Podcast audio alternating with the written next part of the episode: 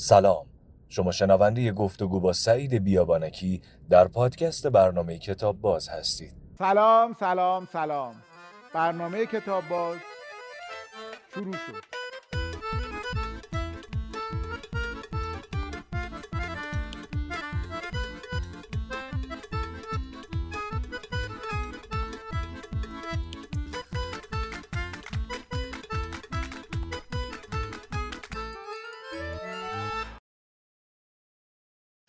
خدا نگهدار. خدا نگهدار. تو می روی سر این شیشه باز خواهد شد. تو می روی سر این شیشه باز خواهد شد. تو می روی شب ما هم دراز خواهد شد. ستاره می چکد از دست روشنت پیداست که خاک پای تو مهر نماز خواهد شد. اگر به خانه من آمدی به جای چراغ دو شیشه ناز بیاور نیاز خواهد شد. درخت توت تبر دید شد لرزید. درخت توت تبر دید شد لرزید. خبر نداشت پس از مرگ ساز خواهد شد. درخت تاک هم از ابتدا نمی‌دانست که سربدار شود. سرفراز خواهد شد. بگو سپیده بگوید به بامداد خمار. بگو سپیده بگوید به بامداد خمار. شراب خانه خورشید باز خواهد شد. سلام سلام سلام. برنامه کتاب باز شروع شد.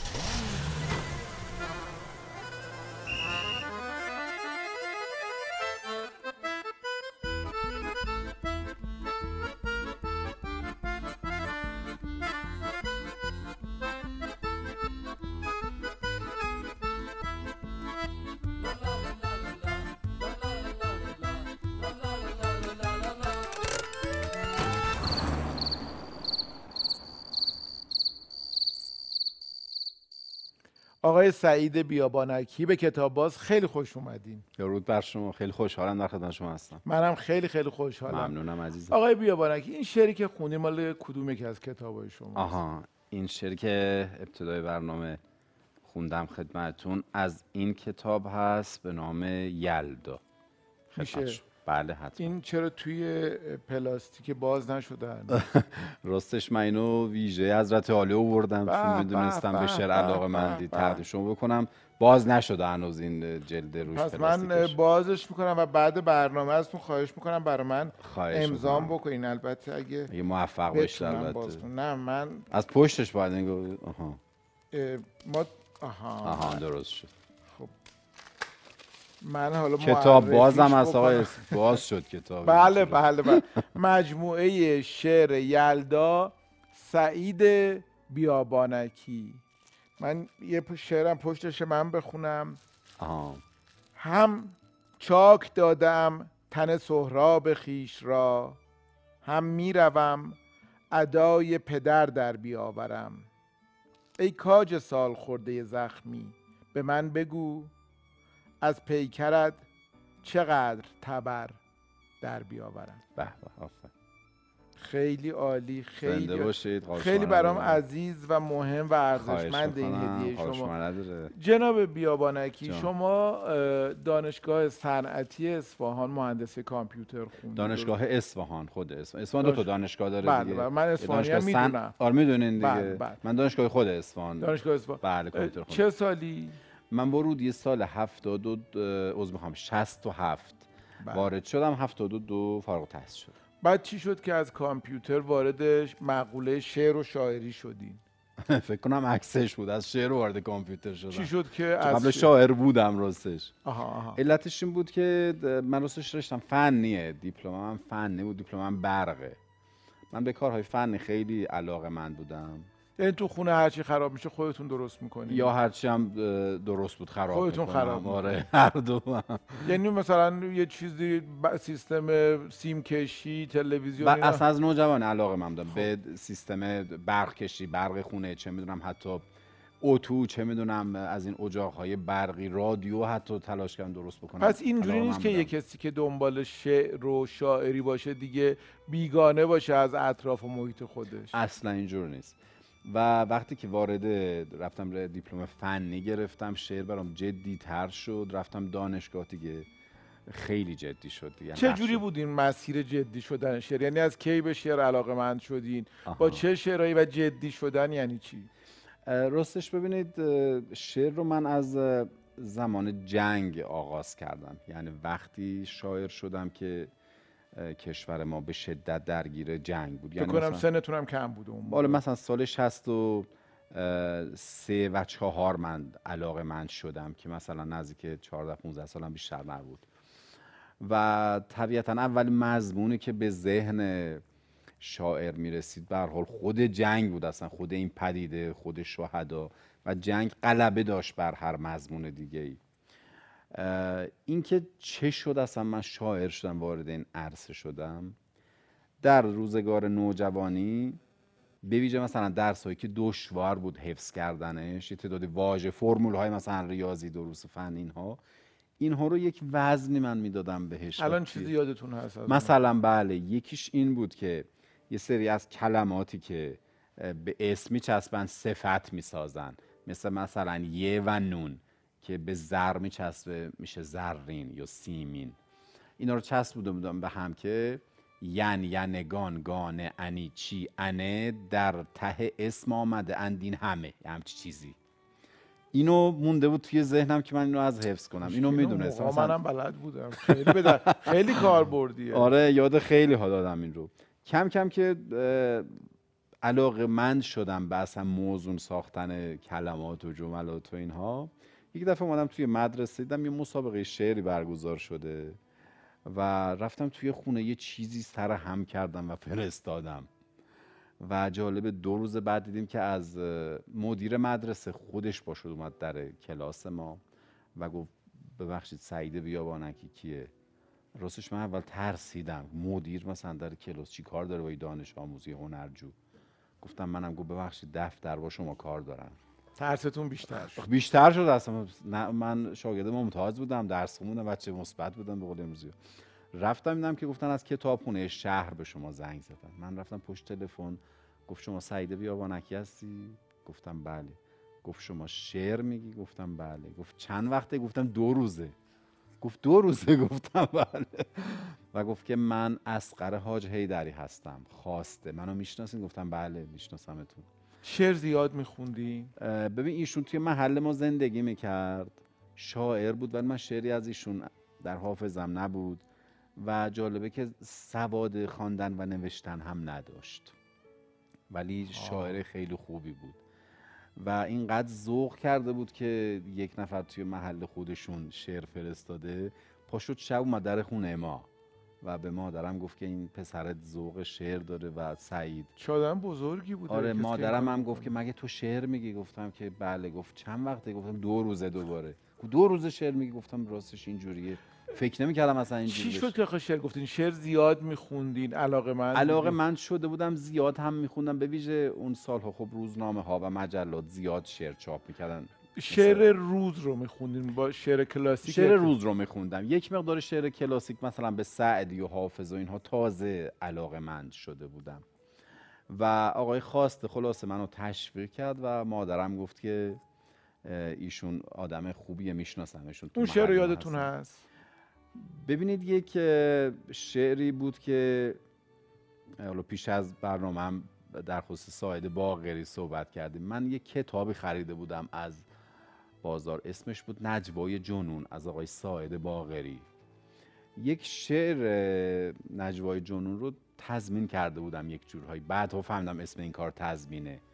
که این سبک بالان ز جان تا کهکشان پر می‌کشند دشت را با خون خود خطی سراسر می‌کشند یه چنین شعری بود. و در وصف شهدا بود. این شعر رو من فرستاده بودم. تقریبا میشه گفت اولین شعرهایی که جدی بود حس می‌کردم شعر این بود. و خلاصه ما وصل شدیم به انجمن سروش در خمینی شهر اصفهان صده اصفهان اسم سابقش. و این آقای خواسته خلاصه دستم بگرفت و پا به پا. برد تا شیوه راه رفتن آموخت. خیلی به من کمک کرد در شعر و شعر جدی شد. خیلی کنجکاو و مشتاقم که بدونم شاعرای مورد علاقتون اون موقع کی بودن و در گذر زمان چه کسایی اضافه شدن به شاعرای مورد علاقه شما بله بله. خیلی سوال جالبیه. بخش عمده ای از شاعران مورد علاقه من شاعران به حال بزرگ ایران هستند. به طور خاص من این چند نفر رو بهشون عشق میورزم. یعنی روز و لحظه ای نیست که شعر نخونم از اینها و اینها اصلا با من زندگی می‌کنن یک میشه اسم؟ اول از همه به حافظ خیلی علاقه مندم. بعد به سعدی به- هم در گلستان هم در بوستان هم در غزلیات و کلیات. به خیام همینطور.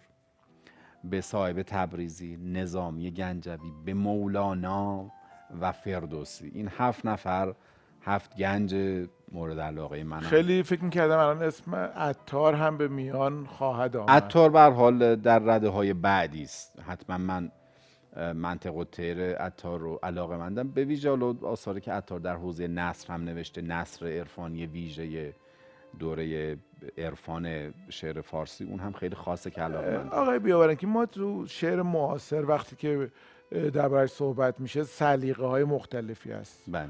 یکی خیلی به مهدی اخوان سالس علاقه مند دیگری به سهراب سپهری علاقه داره بله. یکی شعر شاعر دیگه میگه ولی چیه که آدم ها با سلیقه های متفاوت عقاید متفاوت نگرش های متفاوت همه روی مثلا حافظ اتفاق نظر دارن. این چه ویژگیه که حافظ داره؟ خیلی سوال خوبیه. به این دلیل که خود کسانی که اتفاقا مخالف شعر کلاسیک و سنتی هستند و میگن که اصلا شعر سنتی یک محل ایست و محل درجا زدن اندیشه شاعران است حافظ رو انگار مستثنا کردن.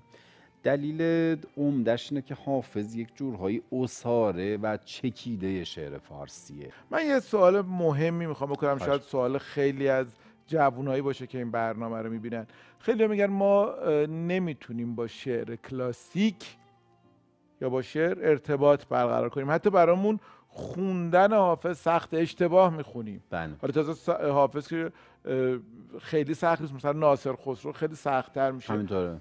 چطور باید آشنا شد با شعر؟ چطور میشه یاد گرفت که شعر رو درست خوند؟ آیا مثلا توی ادبیات میگن که با مثلا رمان‌های مارک تواین اگه شروع بکنین مم. حالا بعدش نمی‌دونم اینو می‌خونین اینو می‌خونین دیگه خودتون راه پیدا می‌کنین و می‌فهمین چی کار باید کرد. بله. آیا برای خوندن شعرم شاعرایی هستن که آدم با اونا شروع بکنه شعر خواندن رو؟ همینطوره. ببینید شعر اولا خودش یک تخصصه یک هنره چه سرودنش چه فهمیدنش فرقی نمی‌کنه. برای اینکه کسی با شعر آشنا بشه و یاد بگیره که شعر رو بفهمه و لذت ببره باید با شعر زندگی بکنه. یعنی راهش اینه. شما اگر به سرچشمه و آبشخور شعر فارسی وصل بشید بسیار براتون لذت بخشه. یعنی مثلا از یعنی- رودکی آدم شروع بکنه. نه حالا نیازی هم نیست از رودکی باشه. من به نظر من ساده ترین شاعری که به لحاظ زبان و فهم میشه اون رو به هر حال یک اساره از روانی برد حتما سعدیه. سعدی در گلستان یک جلوه از زیبایی زبان فارسی رو ارائه کرده. می‌دونید که گلستان به هر حال یک نصر آمیخته با نظمه. فراخور حال سعدی حتی بیت عربی استفاده می‌کنه حدیث استفاده می‌کنه. آیه قرآن هست. یک جای نصر یک جای نظمه به لحاظ شکل و دامنه سخن هم خیلی گسترده است. ببین یک جای هست نمیشه که در آداب صحبت. چون خواهی صحبت بکنی چی باید بدونی؟ در فواید خاموشی حتی. یعنی چه بسا شما خیلی جا باید خاموش باشی اصلا. و چقدر خاموشی خوبه. که دو چیز تیره عقل است دم فرو بستن به وقت گفتن و گفتن به وقت خاموشی. خاموشی. در اخلاق درویشان در سیرت پادشاهان. ببینید یعنی هم سعدی برای پادشاه حرف زده هم برای درویش هم برای سخن هم برای خاموشی. هم در فقر هم در غنا. دقت میفرمایید. یعنی انگار برای همه انسانیت برای همه طیف ها به نظر من مجموعه آثار سعدی شما رو می‌تونه به شعر و. به زندگی علاقه من بکنه. با. سعدی میشه شروع کرد به نظر ما الان یه ده دقیقه هست. شاید هم ده بیشتر دقیقه شد که نه که به اون میگن وقت این بخش تموم شده. ده دقیقه است که تموم شده. ولی. اینقدر صحبت های شما شیرینه که ده دقیقه است تموم شده و من دارم همینجور ادامه میدم. چای میل دارین یا دمنوش دم نوش اگه. شما چی خودتون میل دارین من هر چی که شما بفرمایید. اختیار. من دم نوش. منم دمنوش با دم. شما گرم.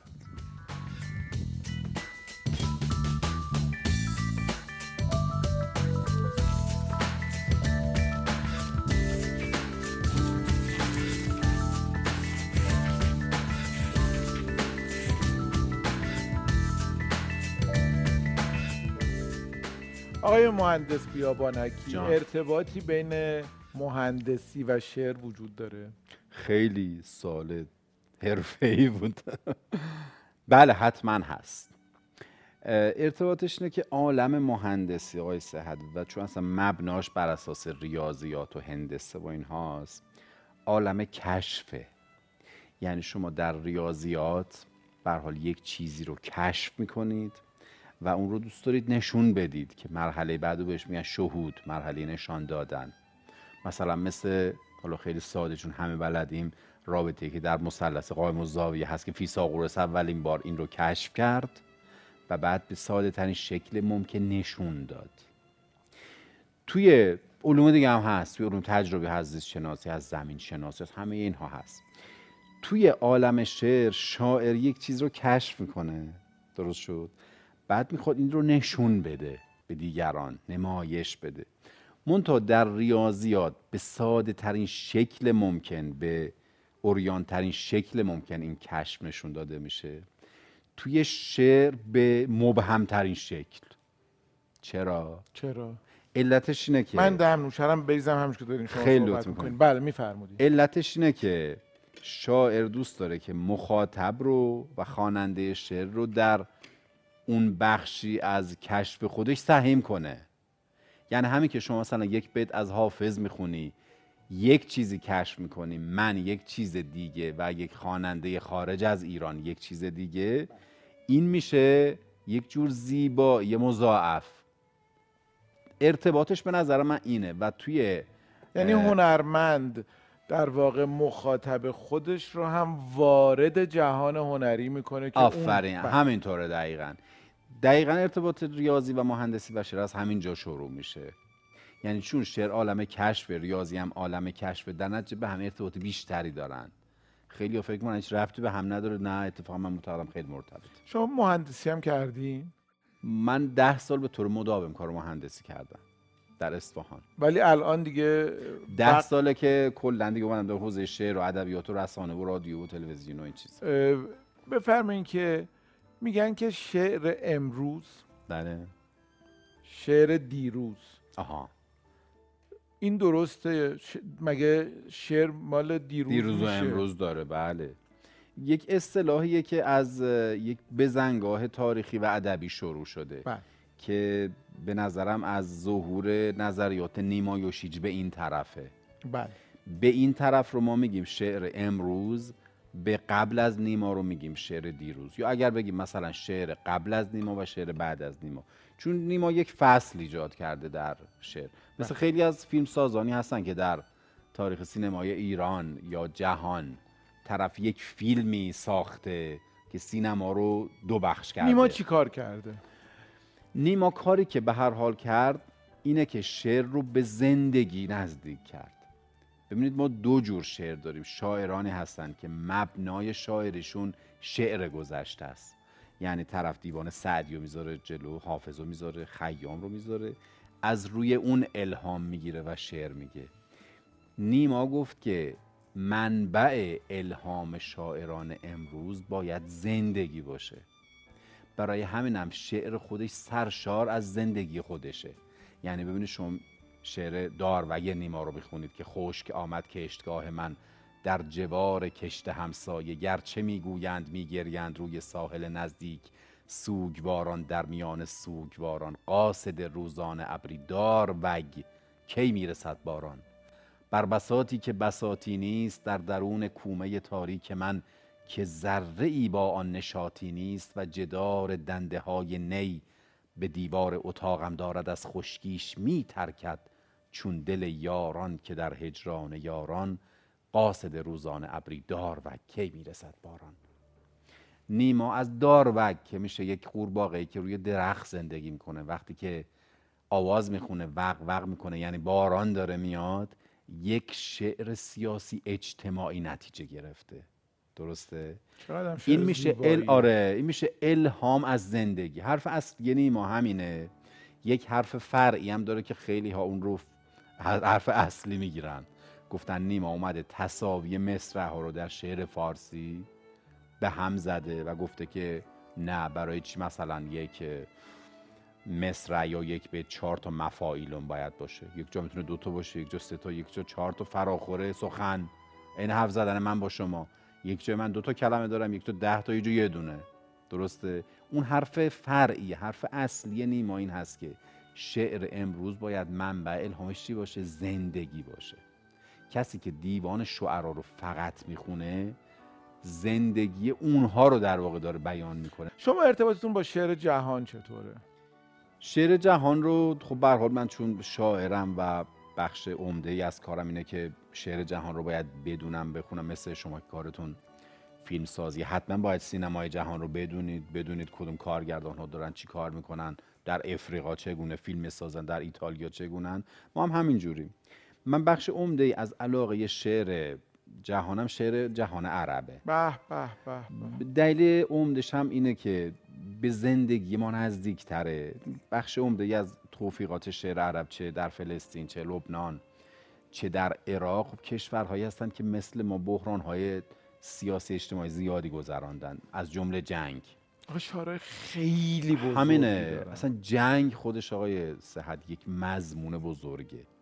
یعنی بسیاری از آثار ادبی و آثارش تحت تاثیر جنگ اصلا نوشته شده. خیلی ممنونم. اینقدر سوال دارم اینقدر صحبتتون. شیرینه که حد و حساب نداره. ولی خوش. متاسفانه یه کمی وقتمون کمه. اجازه می‌دید من کتابایی که شما آوردین رو ببینن خواهش می‌کنم. زنده باشید. تقدیم به شما. به به. خدمت شما. این یه ذره خوندن اسم سکته ملیح. آها بر همین یه قلبی هم این وسط. سکته ملیح شعرهای تنز یه مجموعه شعر تنزه بله. پس شما در حوزه تنز هم شعر میگین. بله من در حوزه تنزم یه چند تا کتاب چاپ کردم. امروز کاری خیر کردم. در آسمان ها سیر کردم. تا حال ملت را بگیرم غمهای خود را شیر کردم. شعر کردم. بسیار. ادامه داشت. من بقیهش رو نخوندم. بقیه رو نخوندم. چقدر پنجره گزیده غزل سعید بیابانکی. اونم 60 تا غزله که از پنج کتاب من انتخاب کردن دوستانی که انتخاب کردن آقای محمد حسین نعمتی هستن و علی داوودی که اون کتاب الان چاپ سومشه. چهارمش الان داره میاد در. بازه. بله. بسیار عالی. این کوفی. نامه های کوفی. اونم یک مجموعه شعر عاشقانه و آینیه که بخش آخرش که شعرهای کوتاه سپید هست که در فضای آشورا هست به نام نامه های کوفی. خب نسبتا شعرهایی است که مورد استقبال واقع شده. بسیار عالی بسیار عالی و سنگچین. مجموعه شعر سعید بله این سنگچین هم مجموعه است که در واقع از غزل ها و چهارپارهای من تشکیل شده. فضای متنوعی داره. هم عاشقانه داره هم شعرهای آینی هست هم شعر انقلاب به مختلف. چقدر چقدر دلم خود همه رو بخونم. اختیار دارید باعث افتخار ماست ارادتمندم. ما جناب بیابانکی اینجا سردیس بعضی از بزرگان ادب فارسی رو داریم. بله. خواهش می‌کنم که یکی از این سردیس ها رو به رسم یادگار از کتاب باز بپذیرید. با بفرمایید، حتما. بفرمایید. بفرمایید. خواهش. آقا بفرمایید. استدام کنم. ببخشید. به به خدا رحمت کنه. قیصر همینپور یه بیتی داره آقای سعد میگه بله. که در این چمن که ز گلهای برگزیده پر است برای چیدن گل انتخاب لازم نیست. من یکی از اینا رو انتخاب کنم؟ می‌خواین دو تا انتخاب کنید دو تا انتخاب کنم. بله. نه، می‌خواین همش مال یکی انتخاب کنم.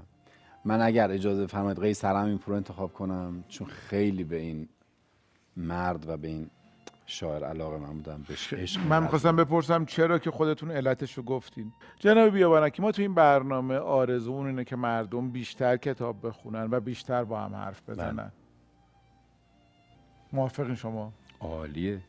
منم پیشنهاد می‌کنم که خب ببینید اصلا مطالعه کردن شکلهای مختلفی داره. فقط کتاب خواندن نیست. کاملا درسته. سفر کردن خودش یک شکل مطالعه. رفتن به تئاتر. احسن. رفتن دیدن یک فیلم خوب. من گفتم بعضی وقتا برید بگی عطاری یک تعداد بوی خوش بشنوید. این هم یک جور مطالعه کردن. صد درصد. شکلهای مختلف داره. انشالله که دوستان کتاب بخونند و ما هم کیف کنیم. خیلی متشکرم. اگه اجازه بدین یه عکس هم به یادگار بگیریم. به به با که افتخار برای کتاب باز این بمونه تندیس قیصر بله بله بله بله سه دو یک. خب ما. اینو باید چند تا ضربه کوچیک اینجوری بهش بزنیم. حالا دوباره. دور بگی بله حتما این دفعه می‌گیره. سه دو یک. دیدین؟ به به بله، این من این دیگه عکسای فوریه. و من و این دوربین با هم پیر شدیم. اینه که قلق هم دیگه رو بلدیم که باید چه کرد. خیلی خیلی ممنونم. زنده باشید از سعادتی. بود. ارادتمندم. خدا نگهدار شما باشه. خدافظ خدافظ